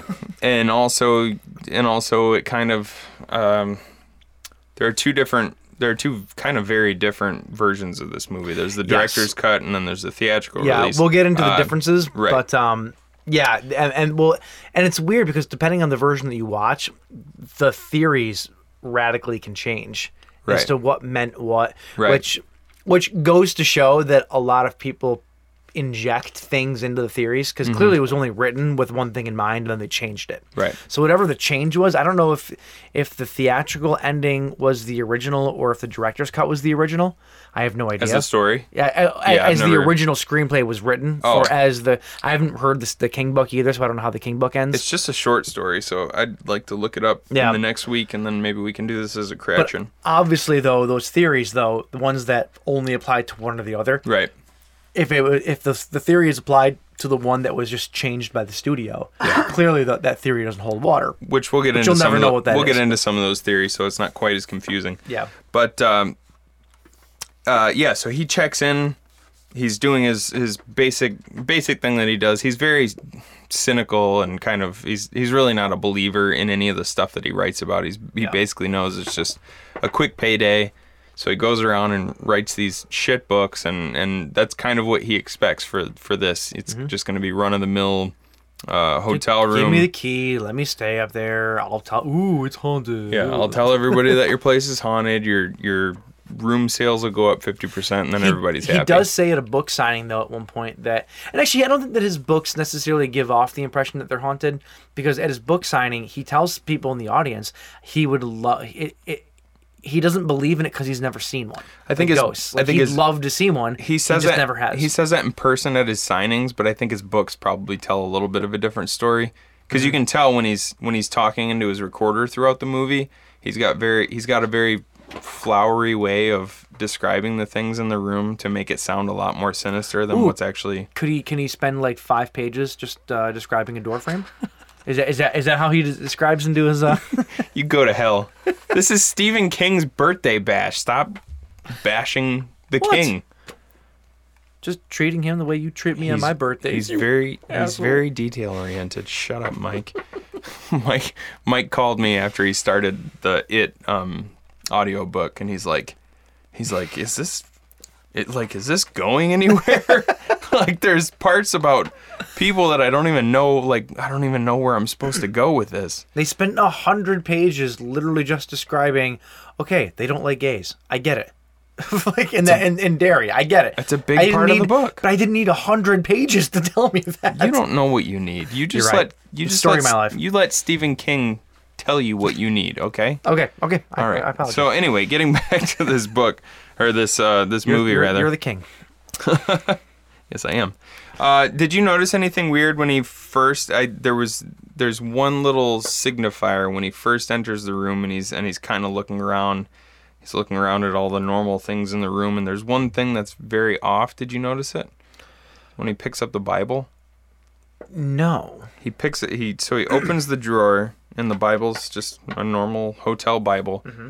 picks it up he flips to a, a certain chapter which people have theories about the, the chapter that he opened up to but then when he throws it back down on the table it says holy bible backwards Oh really? yeah did you notice that No, I didn't. i did because i Oh. uh, pay attention to details Yeah, no, th- I feel as though this you could probably pick a lot of stuff out of this movie. Like those paintings, for example, probably have so many deep hidden meanings. Uh, like there's so many things that he pays attention to that that you just wouldn't even know what to look for. You know what I'm Right. saying? Like if you didn't know specifically what that was. Um, the uh, there's there, yeah, there's a lot of stuff that you.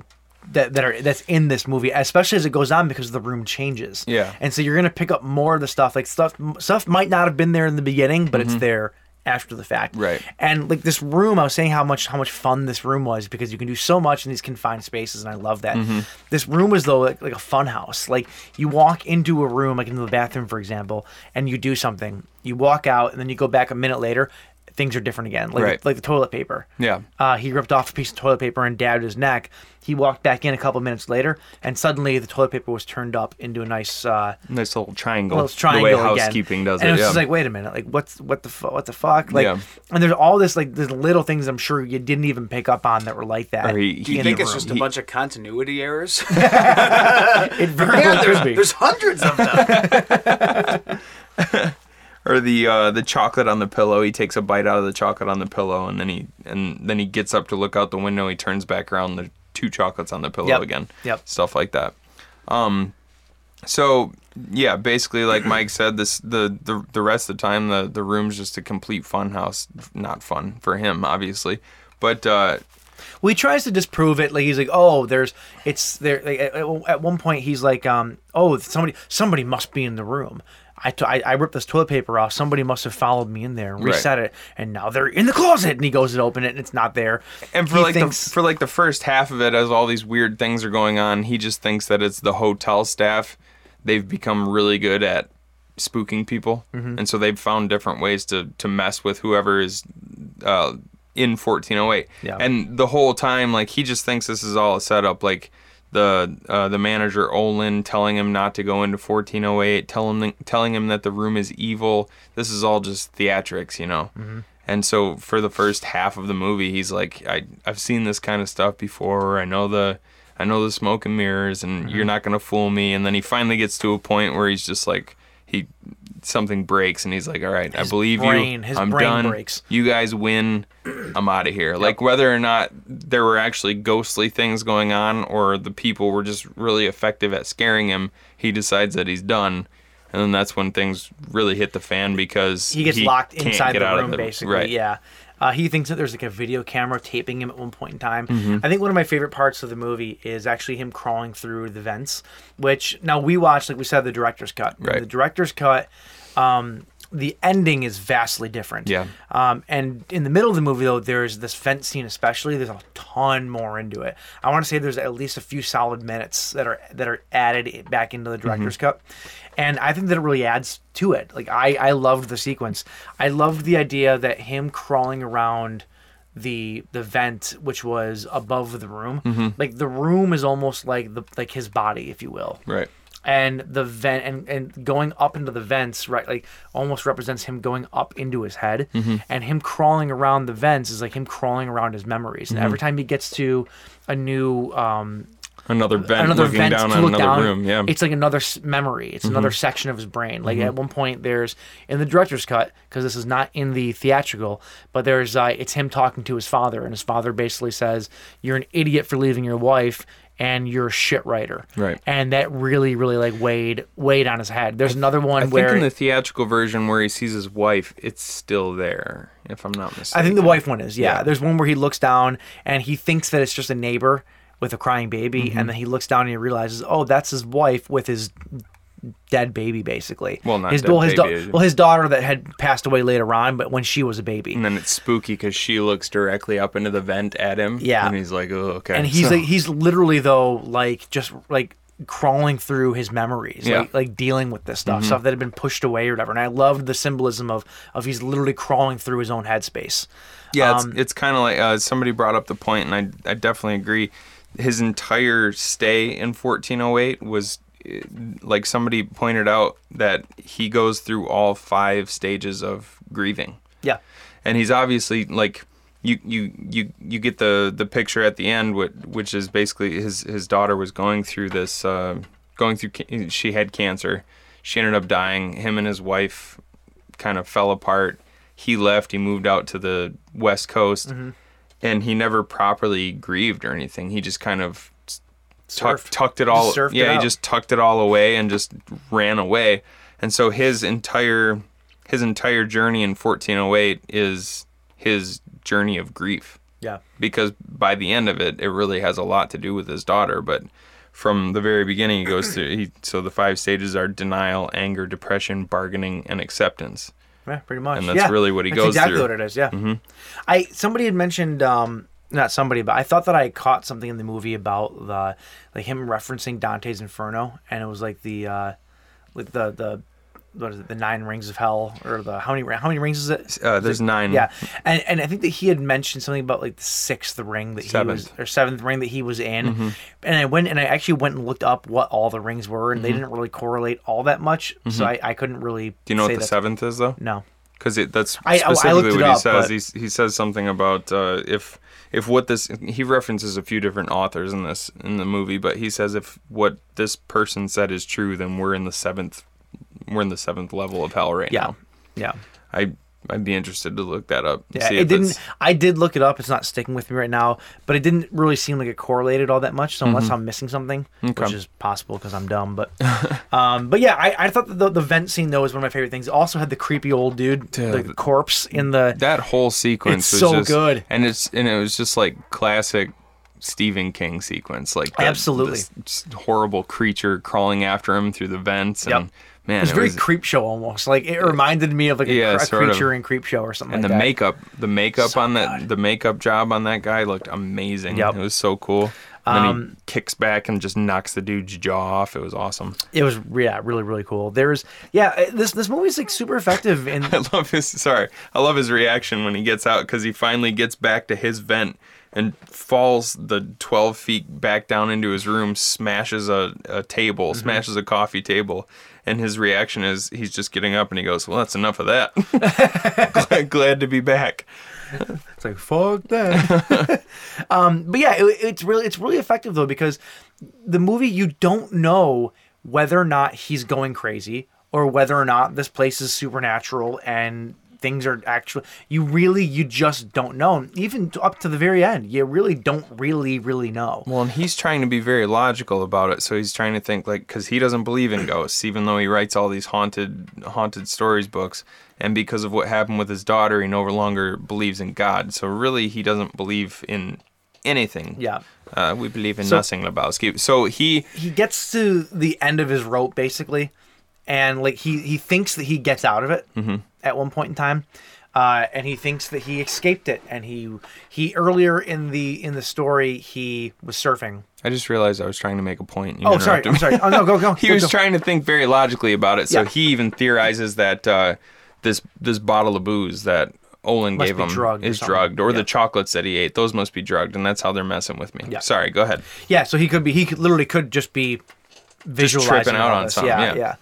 Um, earlier in the movie, though, he uh, he's an avid surfer, Mm-hmm. and he went out and got caught in a wave. Board knocked him out, and he washed up on shore. So it actually the movie plays into that later on, where you think, oh, this was all just in his head. And he is he he woke up in the hospital. He's out of this, and it was such a vivid thing. And he's reconnecting with his wife, and and all this stuff is happening. And then like just like that, he's thrown right back into it, and you realize that that was actually a dream. So it's it's so like just wishy washy everything. The way they transition from so in the beginning of the movie, the way they transition from uh, from him on the beach to him, it you know, leading up to him going into 1408, and then the way they transition from 1408 back to being out of the room, and then the final uh, hard transition from him being outside of the room and back into the room. Like everything was, all the transitions were so cool. You know what I mean? Yep. Especially the one coming out of 1408 back into the the real world, if you Yeah, want to yeah, yeah. call it that, because he's he's literally like the room is flooded with water, and so he's just trying to like swim to the top of the room, and then as he's sorry spoilers. As, as he's swimming up toward the top of the room, all of a sudden sudden you see his surfboard, and he grabs his surfboard, and then next thing you know, he's on the beach, and Yeah, the and whole so- thing's a, so the you- whole thing was just a dream. So and it's weird because I'm like, oh, okay, so this whole thing was in his head the entire time, and then I looked at my timestamp. I go, oh, there's still 45 minutes left of this movie. this is not the end. um, yeah, he it it it, it, they it it's a good mindfuck movie because you Yeah. Mm-hmm. really just don't know what's what. And so eventually though he's not out of it and he goes he gets sucked right back into it. And I love And how much time they spend outside of the they room. really make you believe it's, it's, over. It's like 25 Yeah, minutes. they make you like he's really outside of the believe it's room. over. Life is going on as normal. He's talking to his manager. He's writing a new book. He's kind of reconnecting with his with his estranged wife. and then out And of then all of a nowhere, sudden it he's just, just it just back. grabs you by the dick and jerks you back into the into 1408. that's the best way to put it. That's it. um, no, but he so at this point though he's just like accepting it, like he ac- acceptance Yeah. Mm-hmm. the la- the final thing, and uh, he decides that well, if I can't get out of here, I'm gonna burn this fucker to the ground, Mm-hmm. and he malt uses that booze, maltoffs that into the the room, and then basically just watches as the world. It's like that dog cartoon where it goes. This is fine, and the whole Everything's room fine. Uh-huh. and the whole room's on fire around him. it's basically what he was doing. yeah. But this is where the movie drastically changes between the director's cut and the theatrical cut. Um, now, one of the things that I, I took note of in the in the director's cut, uh, he spoilers does not get out. Like he dies in the fire. Mm-hmm. Yeah. There's a funeral for him at the end. Samuel Jackson's character comes back and says, "When we were cleaning out the hotel, we found these personal effects." So he's dead. Mm-hmm. They show him at the very end as now one of the ghosts, basically that haunt that room. Right. Now And he's and you get the sense that he's reunited with his daughter. of his daughter. Yeah. Yeah. So in and I, I wrote a note down uh, after I watched this saying that I think that I would have liked the story better if he would have actually survived, if he would have actually had to deal with what he went through, you know, head on. Have you not seen the? It, it's, it's been a long, Okay. long, long time. I like I said, I, ten years probably. So I just didn't remember what the ending was. so, So I got here today though, and I realized, holy shit, there's a whole alternate ending, alt ending, 'cause- Alternate ending. alternate red ring.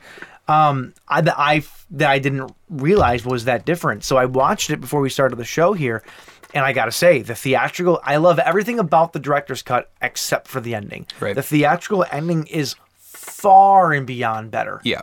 So much better. So I I watched this. I I rented this today, even though I actually own this movie on DVD. But I knew that I was gonna have to watch it kind of on the fly today, so I just rented it from iTunes. I got to the very end of the movie, anticipating the the norm what I perceive as the normal ending because it's the only one I've ever seen, and what I see as the superior the superior ending. And I was so let down because Well, not the superior ending. The the, we- the non-superior ending. No, it, we The got superior ending would be the theatrical cut. Yeah, we got yeah. That's what I'm kind. That's what I'm saying. I might have I might have misspoke, Okay, but yeah. I got to what I thought was going to be the superior ending, and then I got the director's cut ending, and I was so let, Let down. down, I was yeah. like, man, that just wasn't nearly because they they throw in one last cheesy jump scare, which I hated. When he sees when Olin sees something in his rearview mirror, Yep, hated yep. that, and then him listening. It's got studio written all over it. Yeah, absolutely. And s- so what they basically at the end of both endings, you get two separate characters listening to well, three I guess, three separate characters listening to his recorder. Uh, in one ending, you have Olin listening to his recorder that he's been taking notes on, and in the other ending, you have Mike who survives the whole ordeal, and Lily listening to the So, recording. so Mike, the, uh, John Cusack and his ex-wife, who have now kind of rekindled. They're Right. they're getting their life back together. They're, it looks like they're moving into a new house. right. Um, however, in the in the, Director's theatri- cut, in, yeah. the, in the in the director's cut, like I said, he died. In the theatrical cut, though, he made it out of the fire. Mm-hmm. Um, I believe at one point in time, Olin actually is outside of the hotel when the when the firefighters bring him down, Mm-hmm. and because nobody had ever survived that room before, he looks at at Mike and he goes, "Nicely done," or something like- or something something to that effect. So I think it was not only because he survived an hour, but also because he destroyed the room. Yeah. You get the sense that as a as the manager of the hotel, Olin really didn't want that place to exist. He No, didn't want that no. room to exist. And the and in the director's cut, he says as much. He goes, Right. No, your your husband did a great thing. We've reopened the room. Like Right. Mm-hmm. he they actually say that in the director's cut. Um, so in the in the theatrical cut though, he survives. And he's a little bit uh, scarred up or whatever. His legs all fucked up. Mm. He's got like a brace he has to use to get around. And um, she, his wife, eh, asks him if they can throw away these effects from the fire. One of the things being the tape recorder Mm-hmm. yeah. and uh, he i think he says you can throw the rest of it away but he wanted to keep the one tape recorder and so he's sitting there he- and to, to basically relive that night for the first time and i don't even give a shit if this doesn't factor into the rest of the story if this was just tacked on as an oh my god moment it doesn't it doesn't even matter if it fits or not Yeah. it's so effective he turns the recorder on and he's listening to just his random talk about oh they have the wallpaper and the window and this and that Mm-hmm. and then he fast forwards to it and all of a sudden he actually does hear his daughter's voice just what got he chills. thought what he thought was was all in his head before Because there, cause there is a point in time where him and his daughter finally come face to face, and Yep. he thinks it's just a cruel trick be, that the room is playing on Yep. him. And or uh, that, or or this case it was all in his head man, that whole part just kills and me too. his when he- wife though the way that when his wife hears it though and Yeah. she like drops the box Yeah. and she goes and she literally she cannot believe what she's hearing right. Mike to Mike though, it's like validation. Like Yeah. he has this look on his I face, like he's fucking like told you so. he's like he's like this validates everything that I've been saying. It Right. Mm-hmm. wasn't. It was real. This did actually. It wasn't just in my head like everybody thought that it Right. was. And and his wife is just coming to this realization of what the fuck. Like you're not crazy. Right. Like and and and, and then it just ends. Yeah. And it's it's such a good ending. It's like- like, it's- it leaves you just being like, oh no, I wh- what? well, it leaves you with a lot of feelings. It's uh, Mike is validated. Uh, also, there's it's it's a it's a bit more hopeful because it does seem that there's something you know. It, it kind of not only validates him, but it also throughout the entire movie he no longer believes in God, Mm-hmm. no longer believes that there's anything like a soul or anything like Which that. they actually So- touch on this a little bit in the beginning of the movie. Right. So so it kind of it kind of um, it kind of brings him back into that light too. Like oh, obviously I wasn't going crazy, and now Lily can confirm it for me that there is something after death because we have my dead daughter's voice on this tape. Yeah. So it's hopeful, but it's also chilling at the same And, time. and I, I, I hope that they hope that King never decides to revisit this. I don't want a sequel. I don't want Oh, no. an explanation. I don't want anything. I want it to just exist as no, it stands. no explanation needed, really. Yeah. It just is what it is. But man, But it was like the perfect way to end that movie, though. And this- uh, so yeah, this that's movie, I- the far superior ending. Though. Yeah, I like that a lot better. And this story almost was never written. Um, we've been talking a little bit about On his Writing. his nonfiction uh, book called On Writing. He actually wrote down the first few pages of this story as a as a way to as an example on how you revise a first draft of a story. but the story intrigued him so much that he decided, Mm-hmm. Decided to to just write run it. with it. Yeah. Wouldn't that be nice if you were that good at something where you're just like, I shit out this stupid idea, but hey, I thought I'd run with it. And all of Even- a sudden, I've even- got this this short story that they're turning into a huge movie. He uh, he proved the old adage wrong. You can polish a turd. That's well, I'm just saying. guess it to wasn't- him, to him, it was a turd first. Um, yeah. the last thing that I want to say about this is that this movie does it finally portrays something correctly in a movie that no movies ever do. What's up? And I was so happy when I saw it. They actually showed a ventilation system that was dirty, that looked like it had actually been used and it's dusty and gross. Oh my god. I remember I watch movies and someone crawls up into the vent system and it's like nice and Hard- shiny and Die Hard, brand basically. oh my god kill me like it's it's like are you kidding me there's no way in hell Actually, now that I'm thinking about it, sorry, tangent, but Yep. in Die Hard, the section of the the section of the uh, I haven't watched it since last Christmas, and I was drunk with like I always am. Um, the section of the vents that he's crawling through is it in the part of the building that's under construction, on or is it in the part of the building where all the people are? Because if it's in the part of the building where it's under construction, then it would make sense that it was that's actually a really good point yeah. that's just one movie though they do it in a lot of movies where the vents are clean but Yeah. in that particular instance though you could be right i want to pay attention to that this year when we watch Yeah, it we should. anyway that's uh that's 1408 Yeah. Oh, there was one. Oh, there oh, was one yeah, Oh, other you got- question you- I was going to ask you, but what we do don't got? have to. no no what do you got Uh, it's it's just uh, there was a couple different instances where he looked and the there was bricks in front of the window instead of the window being open, and it said "Burn me alive." yes And then you hear a, funny enough, you hear the scream from the intro of Ah Real Monsters. You remember that cartoon? i do Um, do you think that was the room telling him to burn the room alive? i believe so i really do yes so was it so was it the like was or like or maybe it was the hotel telling him to burn the room alive because the rest of the hotel knew that that room was evil or something like that like the whole hotel is like this giant living thing and it knows well that be. and it knows that oh his daughter had cancer it knows that that one room is like the cancerous spot Sure. in the entire hotel and so the hotel is telling him to burn that cancer out of it Sure. Like I'm not even I'm not even convinced that Samuel L. Jackson's character was a real character. You could look at this movie and think that he was just a projection as well. You know, Yeah. it, it it's extremely possible. some people have different theories about what his character was. Like some people are like, because it has to do with the Bible ver- Bible verse that he opens up to, because the the Bible verse has something to do with uh, a king sending somebody into battle when they know they're gonna die. Yeah. So like that's kind of what Samuel L. Jackson's Yeah. character was doing. He was sending him up there because he knew he was gonna die, but he also knew he might be able to take care of it. If you think about it too, like you were talking about how like the room was like the ho- the hotel slash room was like the body, the ventilation system was the brain, you know, Mm-hmm. whatever.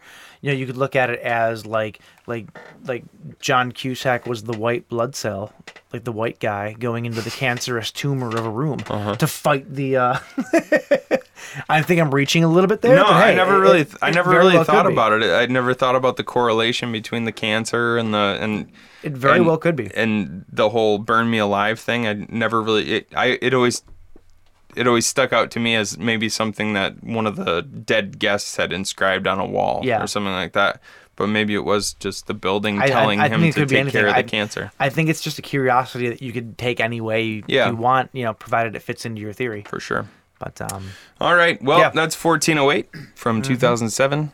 Check it out. Yeah, no, please, please the, both these movies were great. Could not be two more different movies. Too. Oh no, they were Um, both awesome though. Yeah, they're fantastic though. Um, so there's no need to there's no need to roll the dice for next Not week this because week, we know what we're gonna do already. We're going to talk about the new Castle Rock series in its entirety, the I have a first lot of watching to do. first season. Yeah, we got a lot of watching to do in the next week. So, and I think uh, Brian Jansen's gonna come in for that one with, a Jans little, pants. with a little bit of input. So. That's what we're going to do for next week. Mm-hmm. So, in the meantime, look out for us on social media. You can find us on SoundCloud, Instagram, and Facebook at the Buzzed Kill Podcast. You can also find us on the Buzzkill PC. Uh, we're pretty much uh, everywhere you can stream stuff, so uh, find us. I mean, if you're listening to this, you already have, so it's kind of a mute point, I suppose. But Moot. moot point. Moot sorry. point. There you go. But um, yeah, leave us a uh, leave us a message, leave us a comment, leave us a rating of. Tell um, us, tell us how many. Uh, tell us on a scale from one to ten, how many. Mm, three milky twickers did, did, did this episode get you? Uh, if you want to find J Raj, You can find me on all social media at Ocean Recording and also check out www.oceanrecordingstudio.com for all your fantastic audio needs. baby, baby. There it is. All right, boys. Well, that was fun. It was fun. We'll see you next week. Go, uh, go watch a ton of episodes of Castle Rock because we got a lot of work to put in. Sure do. Cheers, boys. Try to have a good night.